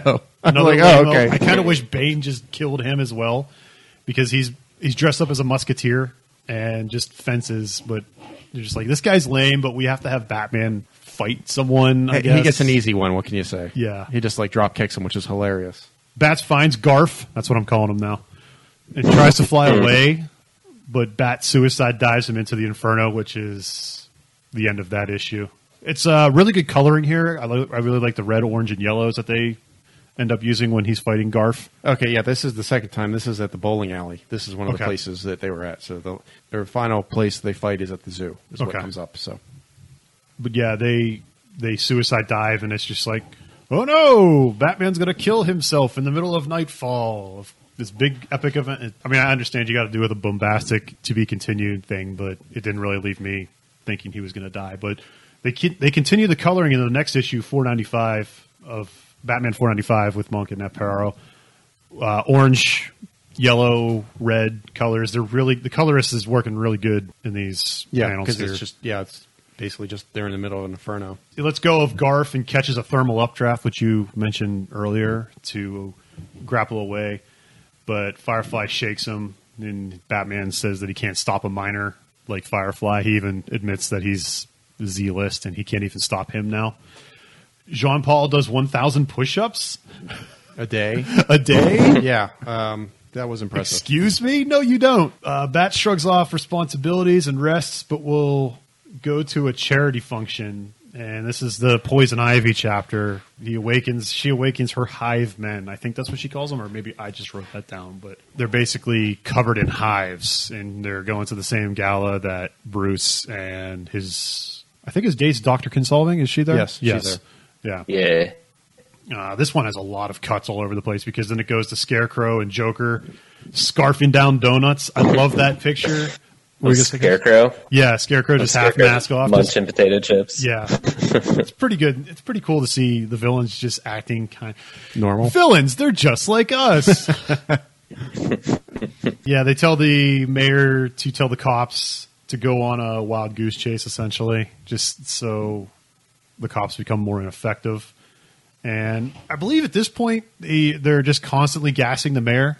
with fear gas. Yeah, just nonstop. yeah, yeah. Yeah. Well, they're just keeping him in a constant state of fear because I Yeah. guess the gas only lasts a couple of hours or something like that. Which does beg the question: How long have they been fucking with the mayor at this point, or at least into the future? Because I mean, after at least a day, you think someone would be like, "Hey, where the fuck's the mayor at?" Well, I mean, with all this chaos going on, well, the, the mayor's acting normal to them because, like, he's talking to the police and whatnot on the phone and just giving them orders, but he's just under the ransom of Joker and Scarecrow doing all this stuff. Yeah, Yeah, that's fair. You figured there'd be a face to face though, but then again, this is Gotham City, and yeah, enough said. I also like how this, while this is all going on, Scarecrow can't be asked to put his uh, mask back down. He just leaves it up while he's gassing the mayor. just like, fuck this. we get Bane spying from afar at the charity gala. At this point, Bane is spying afar from the charity gala, and he figures out that Batman is Bruce while watching him go in. And that is, Jonathan, you were going to say. yeah. Uh, Bird saying, "Yeah, that's Bruce Wayne, all right, host of this bash. I guess Bruce is hosting the gala, but how he figures into it, what's going down." And Bane's like, "It's not Bruce Wayne, it's him." Yeah, You mean the Batman? How can you be so sure? I know him intimate, intimately now, Bird. Uh, no, no, no. I'm sorry. You like again. I, I thought that Bane, like, if he did put the two and two together because he figured it out some other way, that's fine. But he's like, I'm watching him walk and talk and do this. It's Batman. well, he figured out Azrael was Batman back in the prelude, so I can I can get behind that actually. I can get behind that he can tell when he first fought him with Killer Croc that it wasn't Batman, but the fact that whenever he showed up uh, for the Riddler, the next issue, and he's like, "Oh no, that is that that is Batman now." He just looks kind of weak. If you could tell a different body type and the way they move in the Batman suit, that's one thing because it's shaped differently. Bruce is wearing a suit and tie. You cannot. I'm. I don't know. I I, I call BS on the way that he's like, "Oh, well, that's him." Well, he's also super tired at this point, so maybe he's Batman's letting himself down, you know, with his the way he's standing and the way he's acting. I mean, this is a I- comic yeah, book, so yeah, I know. And I, he's super I, smart. I again, when I first, whenever they said that Bane deduced his uh, secret identity, I figured he actually like tracked it down and figured out that he was Bruce Wayne by all Right. the other stuff, like the just his daily day to day life, not by oh well, his body moves this way. Oh, it's him. You know, it, Right. It, it might be that way that he that might be the way he did it, and this is that they reveal that he knows he's Bruce Wayne at this point, but it's just like the way they the way it's presented to us, it's like, oh, that guy walking there, that's Bruce Wayne. No, that's Batman. What do you mean? That's Batman. He's like, Yeah. he looks at him and s- and just he like puts the the the Batman clear cutout in his hand up against it and walks it. He's like, okay, it fits. So we also get Bruce noticing the lack of police while talking to Doctor Kinsolving while they're going in, and Bullock tells Gordon that Mayor Kroll has called them for help at an amusement park, which is I don't know if this was inspired. This part of the, the amusement park thing was inspired by Dark Knight Rises when they were writing that because this was kind of similar to that, where the police all go to one spot and get attacked. But I don't know. I'm, I'm sure they read this and got things from Dark Knight Rises because Bane is the character. But Oh yeah, I'm sure they probably Ah, pulled that from I- it. Um, I think they probably, you know, Bane being in the sewers with Robin and stuff. Just yeah, I mean, it's not, not a very faithful adaptation, but you can definitely see the influence of it. but I don't know. This I think this issue might have been the most boring out of all of them. yeah, It- it's, it's it is your just a- standard poison ivy thing where she reveals herself after she's hypnotized everyone and she tries to kill everyone there at the charity and get their money makes everyone march to their new bene- and makes everyone sign their checks to a new beneficiary which is new eden but bane knows while poison ivy has everyone hypnotized he can see that batman is faking the trance there's more of that uh, smartness coming from bane that jonathan has a problem with No, no, he Bane never says that. Yeah, Bane notices that well, when they all become Oh, in the trance. he- right. Yeah, he know. he knows that he's faking it. Uh, we get Azrael work working while no police are around, just busting heads, just showing him. I mean, at least they're showing him working at one point. Like I said, my my biggest problem with Azrael is they didn't include him enough. Lucius almost gets the kiss of death from Poison Ivy at one point. Lucius Fox. Yeah, Uh, and then Batman jumps in and saves him. It, yeah, it, fortunately, it's Poison Oh, Ivy right now is a really bad. In this, she's a really bad character. She just doesn't have any. yeah, They just- don't. They don't write her good. And Yeah. again, unlike the animated series going on right now, her episodes actually were pretty good. Yeah. where Yeah. she's more of an eco terrorist. Here, I guess she is, but it's just, it's just not good. yeah, I, I- I yeah, you could have you could have swapped Poison Ivy out for pretty much any villain and wrote this same similar type of story. But the thing that I love about this issue is the sound effects. And Chunt? There's like a lot of them. Yes, Yes, and I wrote Chunt down. Yeah, like it's just like you know, it's when you think of the '66 Batman show, like bam, like that's all over this issue, and I really enjoy that. Yeah, I think I think the uh, the letterer realized that this issue kind of sucks, so he had to like spork and for truck and stuff like that. So yeah, I, I wrote down Chunt. Batman has I noticed I noted a three man twenty foot roundhouse kick. Like he, Oh, he, he roundhouses like three dudes like Yeah. twenty feet away. Yeah, he's like, I'm so tired, but I'm just going to do this ridiculous move anyway. We get the yeah, and then the, the long soliloquy from Ivy, and Batch just punts her in the face, which is pretty good response. Like I'd be sick of the shit too. Like I'm not gonna listen to any of this. Fuck you, and just kick her. We cut back to the police station. That's the or the police station, the, the amusement park. The police storm the park, but it's a recording of the mayor inside and not actually the mayor. And boom, a bomb goes off, and Bane is watching all of this, and that's the end of that issue. So just just another gauntlet thing for Batman to uh, take on, and another villain to take down. While the police are now the police are now attacked from Bane as well. Uh, we cut to Detective Six Sixty Two by Dixon and Nolan, and Riddler's men turn on him for being a fucking lame ass. Basically, they're saying they're sick of his goofy shit. And they just want to go, like, you know, rob banks like normal people and not go on this elaborate chase, but they don't understand it. But the Riddler escapes from his own goons. Riddler decides, is annoyed because no one's listening to him at all. His his riddles are being ignored. Yeah. And What can he do to actually get people to pay? He's like that guy on YouTube that wants more views. Essentially, look at me, look at me. The narcissistic qualities are coming out, and no one's playing along with him. So he sees a bunch of TVs uh, playing a talk show, and he gets the idea of going on there. Uh, we get frustrated Robin being frustrated at Bruce and the police and everything in general because he's being ineffective. Nothing really new there. Okay, so yeah, on this TV, Riddler sees Dr. Flanders on the late night show. I, I don't think I mentioned that. He decides to go on the show. Riddler goes on the Ricki Lake show because that's what it looks like. Yeah, Riddler Riddler ends up on the Ricki Lake show, and he he stands up after they take questions from the audience, and he rattles off a bunch of riddles at once, and reveals that he has a suicide bomb around him. Time for a riddle break. Uh, all right, Chris. What letter is never found in the alphabet? Wrong, Jonathan. what letter is in the alphabet? Either What? of you can answer. What let? These are all the riddles he ra- rattles off, and I got the answers for him. What letter is never found in the alphabet? Whoever gets it first gets a point. Z Z is your answer, Yeah. Chris. A letter to my friends. oh, The one you mail, I'll take it. Chris gets a point. Ding. that's not the. That's okay. Go ahead. what travels around the world but never leaves its corner. the globe. No, Chris. I, um, uh, I don't know. A stamp. Why was the letter damp? Something mail Because it was related. wet. You're, you're close. What'd you say? Something really- Something mail related. It has postage due. Yeah. Okay, that's I remember it, because it's basically he's alluding to everything to the Give post a hand office. for Edward Nigma and his great riddles. oh Man, fuck off, Riddler. You're the worst part about the Arkham games. so Robin also sees us on TV and runs off towards. Oh, and then you forgot the last one though. Oh, Oh, I'm sorry. what begins with P and ends with E and has thousands of letters in it? post office.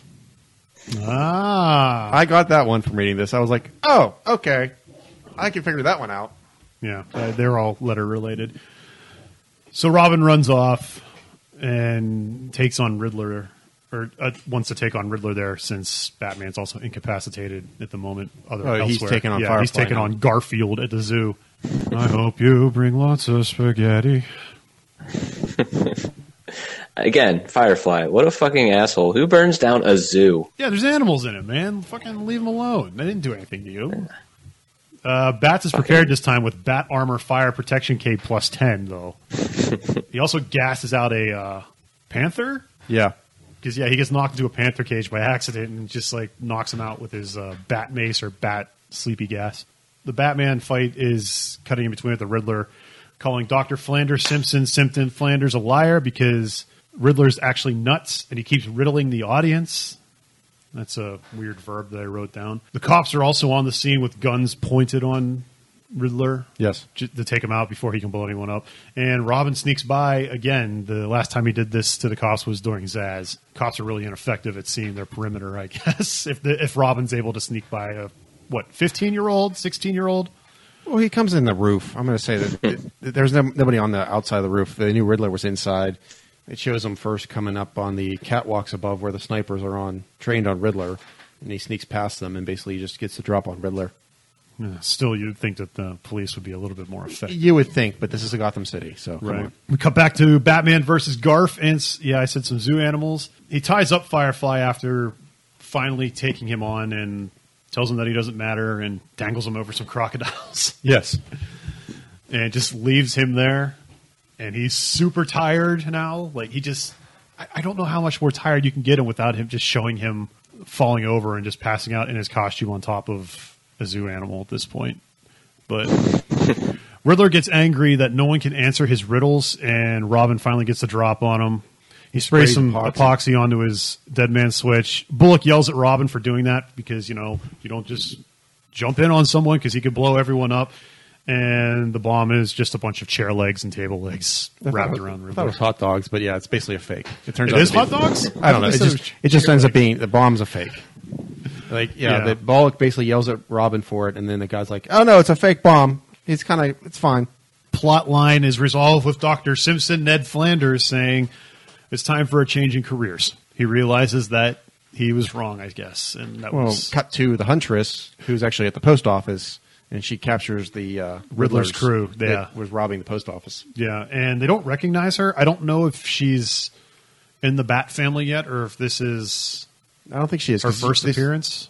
I should have done some research on that. I but- think this is one of her first appearances, probably in Gotham post Crisis, because Okay. this is her her old huntress outfit. Yeah, but Not the she- newer I know she also shows up in the old Justice League International books early on, and that's post crisis as well. So Yeah, but again, Headhunter didn't know who Batman was, so these guys aren't going to know who a B-lister like Huntress is. Come on. You, you really think they pass around the who's who of superheroes kicking your butt in Arkham Asylum or something? right, You know, yeah, Huntress when she gets Riddler's gang says, "I bet no one asks who he is," referring to Batman.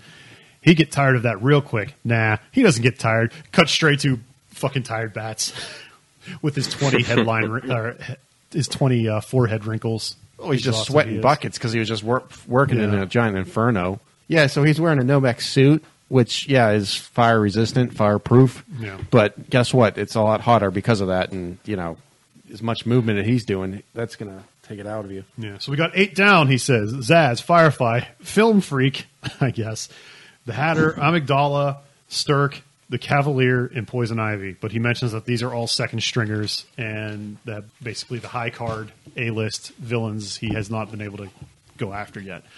Doesn't mention Two Face though, but we'll get to that next up. Cut to let's see, issue four ninety six of Batman. This is the Scarecrow and Joker issue where their plot comes to a head. We get them watching the Zoo Report on TV where Batman took down Garfield and Lack of Friends. Sorry. Joker sees reports of Batman looking pretty weak and he wants to go after Batman. Scarecrow is trying to think of big picture. He's like, don't worry about him. We have the mayor. We can do what we want. We don't have, he's nothing to us at this point. Oh, Joker mentions killing Robin and how he's back. How he yeah he thought he killed Robin, but he's apparently back. Yeah, so I guess this is the first time Joker sees Tim Drake. Obviously, yeah. Yeah, because Jason Todd's going to play a big role up in this as well. Even on the cover, they show the ghost of Jason Todd. Wow. Yeah, I think the cover is actually one of the most violent covers, just because. And don't get me wrong, there's more violent covers today than there was then. But um, the fact that it, for whatever reason, Batman apparently had his hand over Joker's mouth, and then basically Joker violently bit Batman's hand, and it's just bleeding all over the place. Yeah. uh, Joker potato chip bashes Scarecrow, clobbers him with a bag of potato chips because you know they're they're starting to bicker each other. He tries to gas Joker and it doesn't do anything though. Later on, Scarecrow will forget this because he tries doing this in and uh, the part of Who Rules the Night that chapter. He already knows it's ineffective against Joker, but I don't know. Maybe that's just an editor snafu. Bats gets a new suit, which I don't like. He goes home to change into a new, fresh outfit. I would have preferred him to just stay battle damage to show the wear and tear on him, so to speak. Yeah, but he was wearing that Nomex suit. Oh yeah, that's right. I guess I, I don't know. It's just I, I would have preferred. I like when it shows battle damage. Yeah, I know what you mean. torn costumes. It shows that he's actually getting worn down instead of just the I don't know the seventieth panel of him being tired. Yeah. know. Take a shot every time he says he's tired. He'll be drunk in no time. They they get to the mayor's mansion because they realize that the mayor is kidnapped by the Joker and Yes. Scarecrow after the whole amusement park snafu. Uh, he saves Bullock before the mayor's mansion blows up because Bullock goes into by himself for some reason. he just says, "Screw the bomb squad." He's Yeah. about to go in, and then Batman jumps in and saves him, and then the house blows up. Yeah, and they show they show Joker and Scarecrow on a toll road in an ice cream truck. They straight up just kill this poor innocent toll road worker instead of paying the toll. They just plant some fucking ice cream into his hand, and he looks at it while they drive away and just murders. I'm guessing the ice cream was the bomb. I'm yeah, there was a yeah. bomb inside the ice cream cone that they Yeah, gave him. that was that wasn't cool. It was just just some fucking middle aged dude with a mustache trying to do his job, working for the man, and just gets murdered for his uh, job. Chris mentioned before we get some weird heat seeking missiles. I don't think they're surface to air, Chris. Are they? Kind of looks like one, but it looks like a fictional rocket launcher, if anything. But a rocket launcher nonetheless. Yeah, it's Plus, just it's really really slow moving rocket because it does a pretty good uh, job coming around that curve, uh, that turn rather well. I mean, and just Uh, so I'm going to take my time finding the hottest heat source and then blow it up. Oh, okay. It, it- it's like that scene in Metal. It's like that part in Metal Gear Solid for the PlayStation where you have to fly the Nikita missile around to blow up the uh, what is it, Chris? The electrical panel. Generator. Yeah, that, that's basically what they're dealing with here. Uh, it also looks like Joker is jacking off a giant dick when he's loading this rocket launcher. I mean, that's pretty phallic looking. you and your phallic uh, ob- I can't help it when he, it- dude, that missile. The missile looks like a giant penis. It even has a head, the way it's shaded. Well, now that you say that, I see it, but I wasn't looking for it at the time. I also like the sound effect that uh, shoots off zoosh. Uh, but yeah, they. I mean, it's really good. Yeah, it totally is. It nails. But this heat-seeking missile collapses the tunnel, which forces the mayor to make Gordon send in the National Guard, which is just to get bats to the scene first. We cut to Bane observing if the Joker and Scarecrow had discipline, they could easily take down the city. He mentions they're just too crazy for their own good. If they could actually just reel it in, these guys would actually be formidable and rule Gotham with an iron fist. Bats goes into the tunnel alone, just like predicted, and the Joker takes the mayor while Scarecrow is muttering about doing dirty work and lamenting how the gas didn't work on the Joker and how he kind of regrets this team up because it's not going in his way. But he's able to gas Batman, and that's when all the Jason Todd memories start showing up.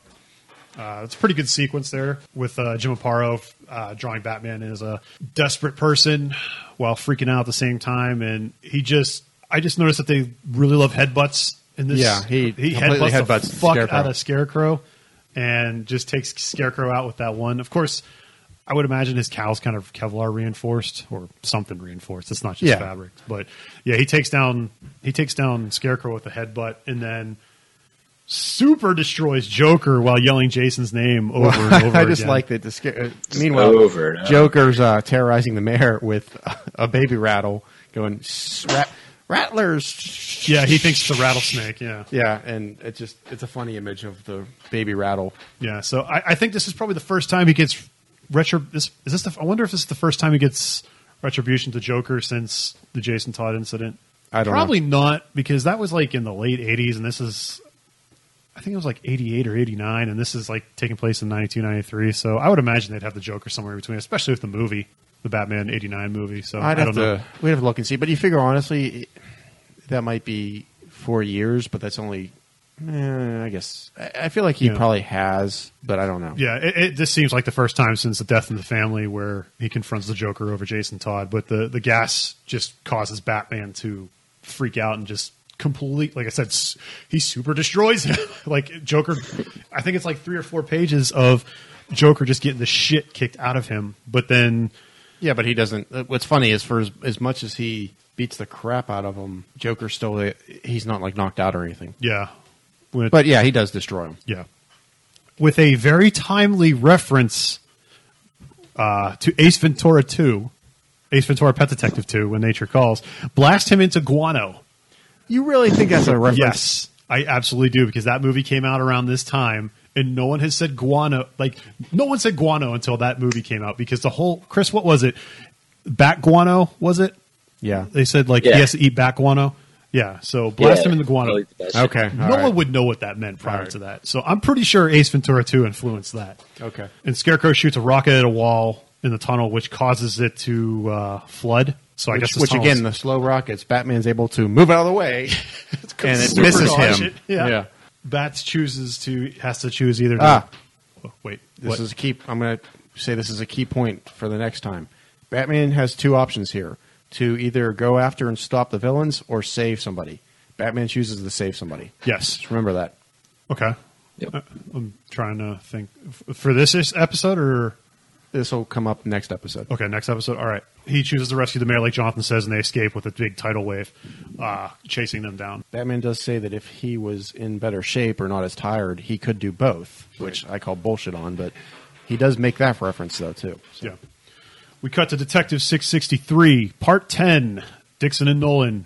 Bats knocks out the mayor and wraps him in a cape, basically, with an air pocket to Well- get out of this flood. Because Yeah, he has to swim underneath Yeah. so far to get to it. he only exit. has a one rebreather. Uh, first off, I want to point out that I don't know why, but this cover is my favorite cover of the run. I don't know why it is. I just like it a lot. This is this shows Batman almost underwater with a bunch of rats on his head.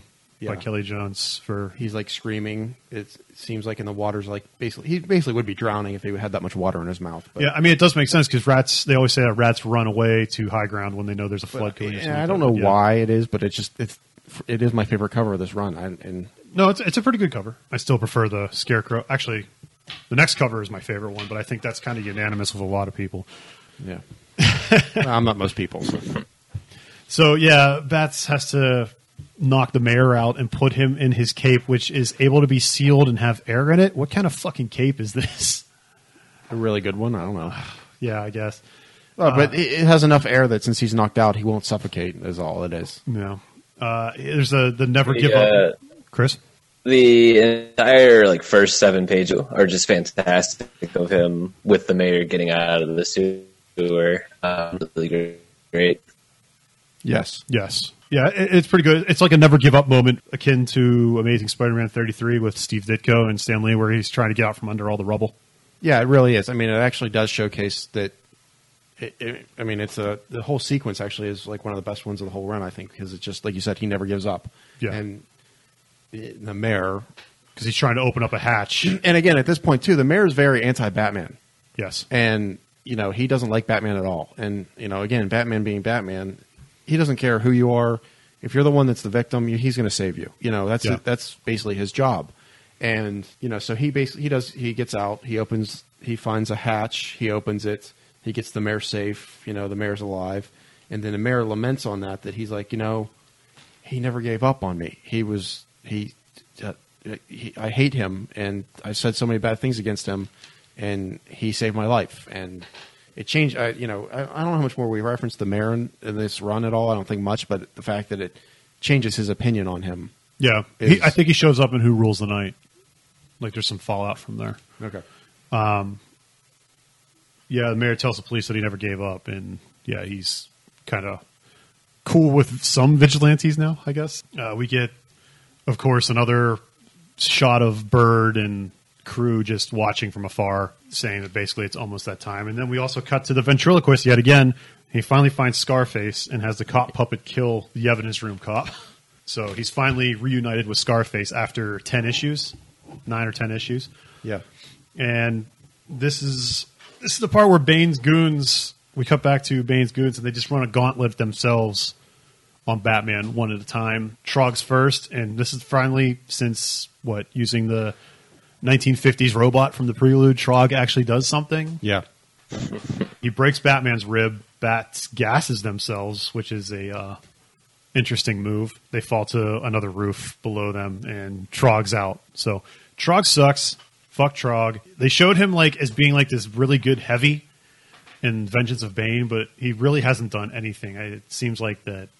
I don't know. Maybe editorial realized uh, we don't really have anything for this guy.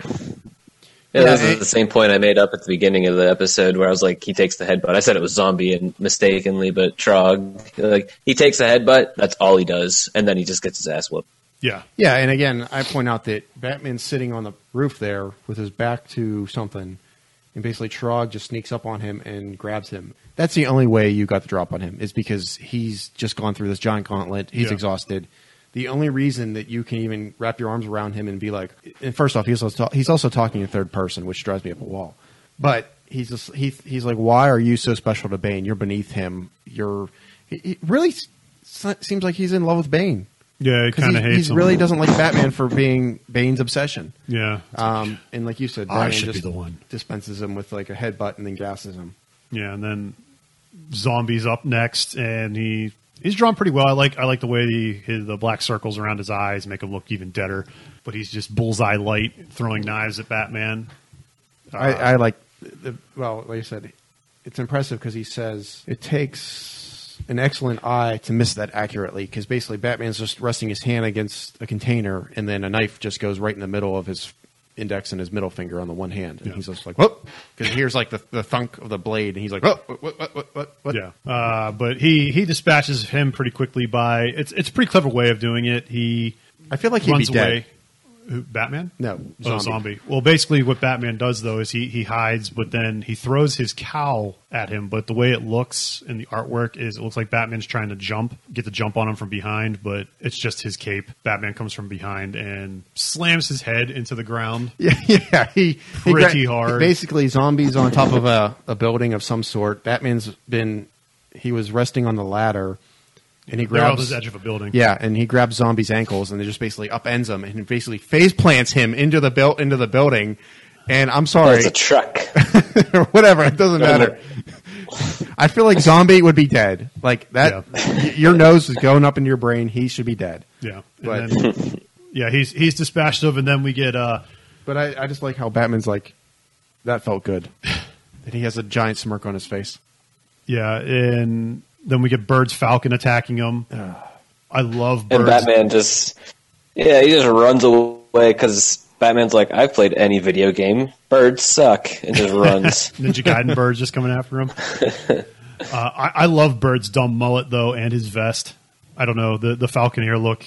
He's the only one with a look out of Bane's crew. The other guys are just generic suit guy and generic army fatigues guy. Bird actually kicks his ass, but mentions about how Bane is this awesome guy.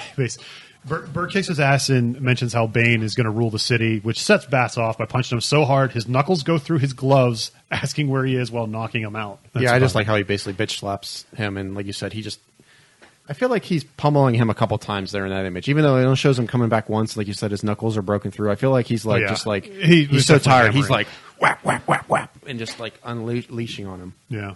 But he doesn't get any info because he knocked him out. He goes home exhausted and comes out of the Batcave and sees Alfred collapse right in front of the clock entrance for the Batcave, knocked the fuck out, and Bane confronting him saying, "It is you." That- I think it's a great fucking panel. Just that's how it ends. Bane ready to fucking kick his ass inside In- his in the mansion. home. And, Yeah. yeah. This is the final part of Knightfall for Broken Bat. Issue 497 by Monk and Aparo.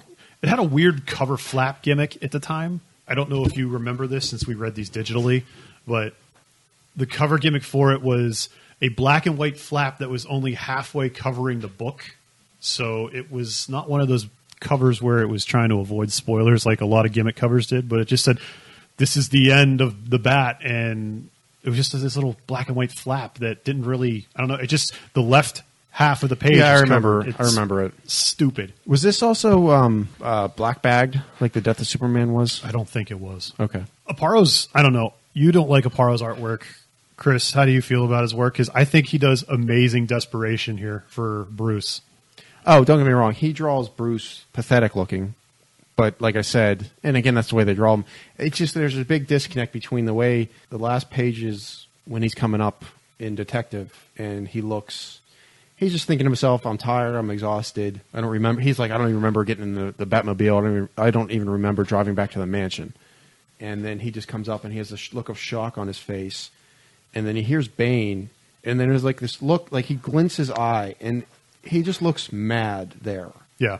But then you go to the next next book, and he looks pathetically weak. Yeah. which I guess he's supposed to be. Yeah, I but like it's it. just I don't know. It just I, again, it just not my Batman. What say you, Chris?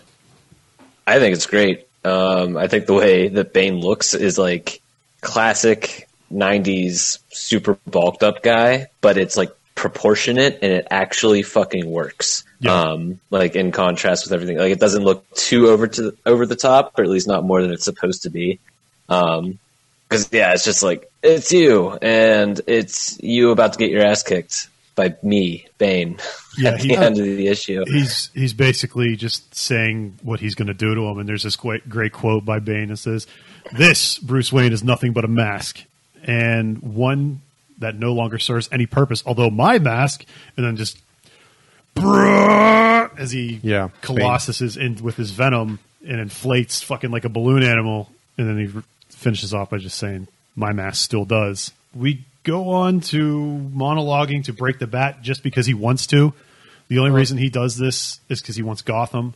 Yeah, and then basically this Is when Batman- Batman actually asks him, "So you just broke them all out for no reason, just to make me tired?" Yes. And Batman's like, "God damn it! Why didn't I listen to everybody?" Yeah, he he wants Gotham because Batman has it. Because fuck you is basically Bane's mission because he, I mean, he lived in that prison his whole life, so he had nothing to do, and he uh, he wanted something that he couldn't have. And Alfred wakes up just in time to see Batman put his take off his Hugh Hefner robe that he put on last issue when he was going up into the when he was going up from the Batcave. He puts on his mask and 18 pages of Batman getting his ass kicked. He does not land a single blow on Bane in this entire fight, which was pretty impressive. Like I thought they would remembering this before I read it, I thought Batman would get a few strikes on him, but like he jumps at Bane and never gets a thing of offense on him. And Bats is recalling everything from the prelude that we covered last episode up until now about how he was getting worn down and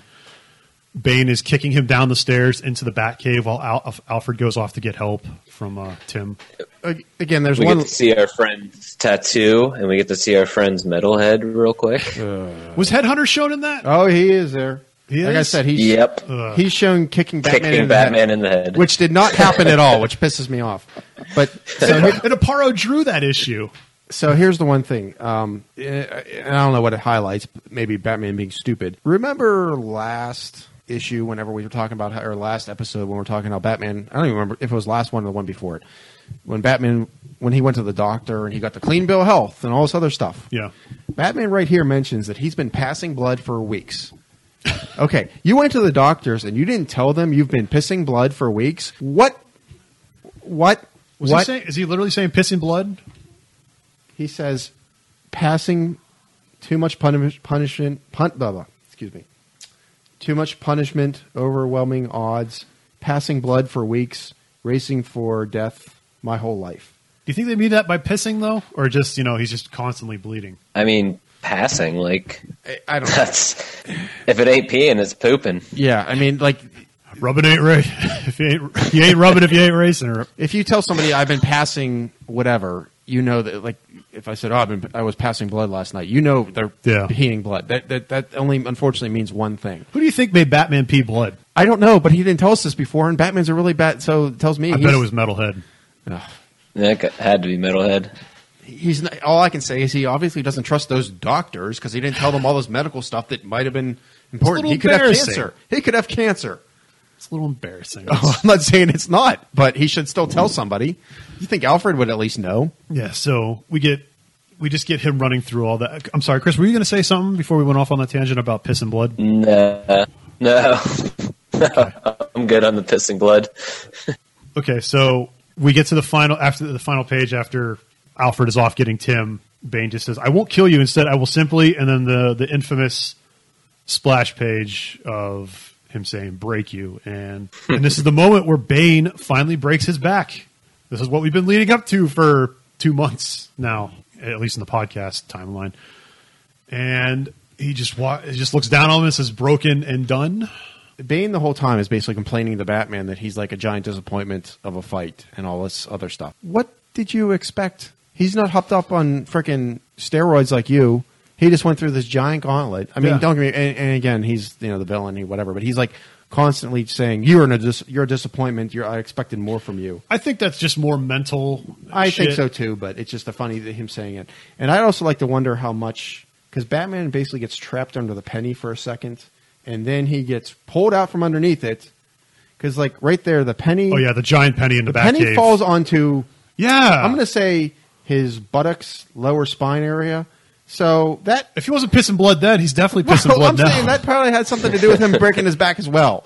And then Bane rips him out from underneath that and slams him into a car. yeah, he he pulls him out from that penny. And um, I think this is a great fight, even though it's just one handed.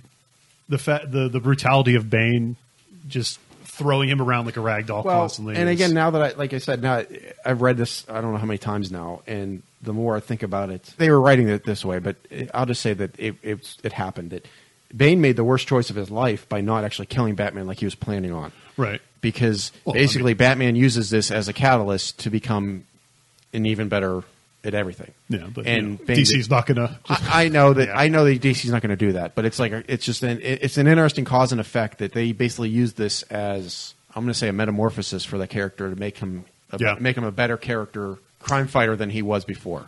And so I'm going to say with that. Okay. Well, I mean that's basically it. Uh, what would you guys rate this? Oh wait, first off, Chris, what would you rate the prelude? We never got your rating for that because I need to get your average later. So the prelude, I would say a five. I didn't really think it was as entertaining as the actual Knightfall run here. Um, you could either take it or leave it. Um, you know, fuck, fuck Headhunter. You know, as I mentioned earlier, yeah, it's definitely a five. It's a take or leave it, and if you leave it, you're not missing too much. I don't think. Okay. What are you going to rate this Broken Bat? But yeah, Broken Bat, part one to eleven. Um, that I got to go with a solid eight. I would say. Okay. Um, overall, really good. Um, I think it starts off super great up until issue five starts to go downhill a little bit, and then it goes right back. Then it gets kind of mediocre, and then goes right back up. Uh, so it dips down a little bit, but overall, very exciting uh, run for Batman. A lot of stories going on at once, although not all of them hit. Yeah, I think it was a. It's definitely a great story for the Batman mythos, and you should definitely read it. Okay. Jonathan? Uh, I'm gonna give it a seven. Okay. My dog doesn't agree with you, apparently. a seven? yeah, a seven. Just, uh, did you want to go into why, or do you think it's. Um, I, I give it a seven just because, like, it, like it started off strong and it lulled in the middle. Uh, it spent too much time on. I like Firefly as a character, but rereading it again, they he they spent too much time on him for no reason. They could have used other. They could have did something with other characters. Uh, the Poison Ivy thing was completely boring. I mean, Mad Hatter was a better story than the Poison Ivy one, in my opinion. I, I just give it a seven. I give it a seven too. It feels like if they had more time and parsed things out a little better, and it wasn't so slingshotty all over the place, like just these constant B, C, D, and E plots, it probably would have been a lot smoother. Like you said, like we mentioned, the poison ivy stuff was super boring. Uh, a lot of like D-listers. We don't know where, at least for now, we don't know where Two Face is, and other you would imagine high tier people that broke out of Arkham didn't know who Cornelius Stirk was, didn't care about Cornelius Stirk. But the the the final the final issue is well done. Like I, I gushed about already. Minus I, the I fact like that it gave Headhunter a free kick Yeah. that he didn't deserve. I, I, I love how they just treated the super shitty villains is nothing, like Cavalier and the murder of Film Freak. Yeah. Yeah, it, it could it could have been a little better. Uh, Bane's crew wasn't really proportioned out right, like we mentioned. Trog and Zombie got no time, whereas Bird was constantly harassing them. It was kind of neat to see Bane go up against Croc again, Yeah. like the villains and stuff like that. So it's not like they were all working for him, but yeah, uh, seven, which averages out as seven point three for us. Um, I also just did the math for the prelude, five point six seven for that. Yeah, so wow. yeah, and I mentioned last week that we had a question. And if you have a question, you can email it into the runpod at gmail.com. Chris? The runpod at gmail.com. Okay, and this comes in from Linda. What's your guys' take on variant covers? Do you go out of your way to get them? Do you have a very do you have a favorite variant or gimmick cover? Uh, I'm fine with variant covers. Um, some of them. Uh, the one thing I actually like that DC is doing currently with var- their variant covers, I don't know if you're aware of this, is that they when they give you the variant, it's blank. Um, there's no So the artist can draw on them. Well, it, not not blank blank. I mean that the when I say blank, um, it's an alternate cover, but like the Batman headline or the Superman headline or the whatever title headline is not there. It's in the very bottom, like left to right. You see the title, the issue number. It it, it doesn't take away from the whole art of the page. Whereas some variants, you get them and then the title's there, and it's like, oh, I can't see it. Um, I think DIDW started this a while ago because I have a, a variant of GI Joe number 2 drawn by um, what's his name Johnson. Dave Johnson. Yes, uh, it's the issue where Snake Eyes is plunging his sword into the Cobra logo, Uh-huh. and it's a completely.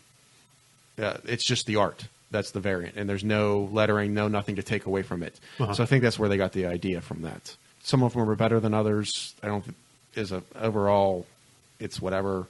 For me, the only one actually I've been looking for, um, and I I actually have two of them, but I you know I, I'd like to get one graded as the highest I can get. Unfortunately, the issues I have, I had them graded, and they're not not good quality for me to grade. But and note, it's an issue of Snake Eyes and um, Storm Shadow, and it it's an homage to um, Prince's Purple Rain Okay. and Oh, with the motorcycle. yeah, and so it's uh, Snake Eyes on a motorcycle with Baroness in the background up in the top, and I actually have one of those with Batgirl uh, for DC, which is pretty cool. And like I said, I do actually have the issue from IDW, but they're not good quality. And it's interesting that I randomly will search online or on eBay, and if anybody has them graded, they have not put them up for sale. They they they. Yeah. I have these two variants, and even just the variant by itself, I can't find them anymore on eBay. So, but that's my Start on going that. the cons. So that's your favorite one. Jonathan contemplates. Uh, yeah, I guess it's not my favorite one. Uh, I don't know if I have a favorite favorite one, but that's the one. Like, if, if hey, if anybody out there has one and they're willing to part from with it, uh, I'm looking for a high graded one. Like I said, that's the only one I'm looking for right now. But I, I like that for whatever reason. I like, like I said, I have the Batgirl version of that. I like that that variant. s- Whatever, it's stupid, but I like that Prince album, and Yeah. I like the variant using that Prince logo or that Prince art, I should say, or whatever it is. Okay. Chris. Uh, me, I personally do not worry about variant covers, although they are really cool. Um, if by happen chance, if I'm getting like issues and I see one, I'll make like an effort to grab it, but I don't actively seek them out. Okay. Yeah, they're really cool. Uh, working at the comic book store and realizing what it takes to get variants and stuff is really interesting. Like Ordering you so only get many. like yeah, you can only have like there's some variants where you can only have one per every 250 issues of the regular one that you Yeah, order. Just like that. Super insane. Um, my favorite variant cover, I think the one that I can think of off the top of my head is it's one of I think it's Spider-Man 600 something or other. Uh, it's the one where it looks like Spider-Man 300, uh, but it's Doc Ock because it was right when Superior Spider-Man 700. was happening. Yes. Yeah, 700, yes, seven hundred. Yes, that's probably my favorite variant cover. Okay. I don't like variant covers where it basically dick teases me with the artist. If you have Marcos Martin do a cover, I'm going to think that Marcos Martin does the interior work, and then you have someone else do it. That really, I hate that, especially if it doesn't say variant on it. Well, that could be said with a lot of times now, though. You have regular Or artists. just yeah, just the covers. Uh, I'm not a fan of just I am and I'm not at the same time. Like I I appreciate their work. Like you have people like Joe Quesada who doesn't do Yeah, any interiors now. He'll, he'll just do covers. And It's like, oh fuck, he's doing work, and then you find out, oh, it's it's just him on cover. To it. Kaare Yeah. Andrews is another one from back in the day. Yeah. he did all those Hulk covers. Tim Sale was doing like when the new, um, whenever the newest reset of the DC stuff started a couple years ago. Um, uh, Rebirth. yeah, uh, Tim Sale. They DC had a 50-50 variant with all their books. Okay. and um, Tim Sale was doing all the variants for the Batman. Yeah. and I knew he didn't draw the book, but I didn't care. I was getting all like because I his Batman. I love Tim Sale's Batman art, so I got all the Tim Sale variants.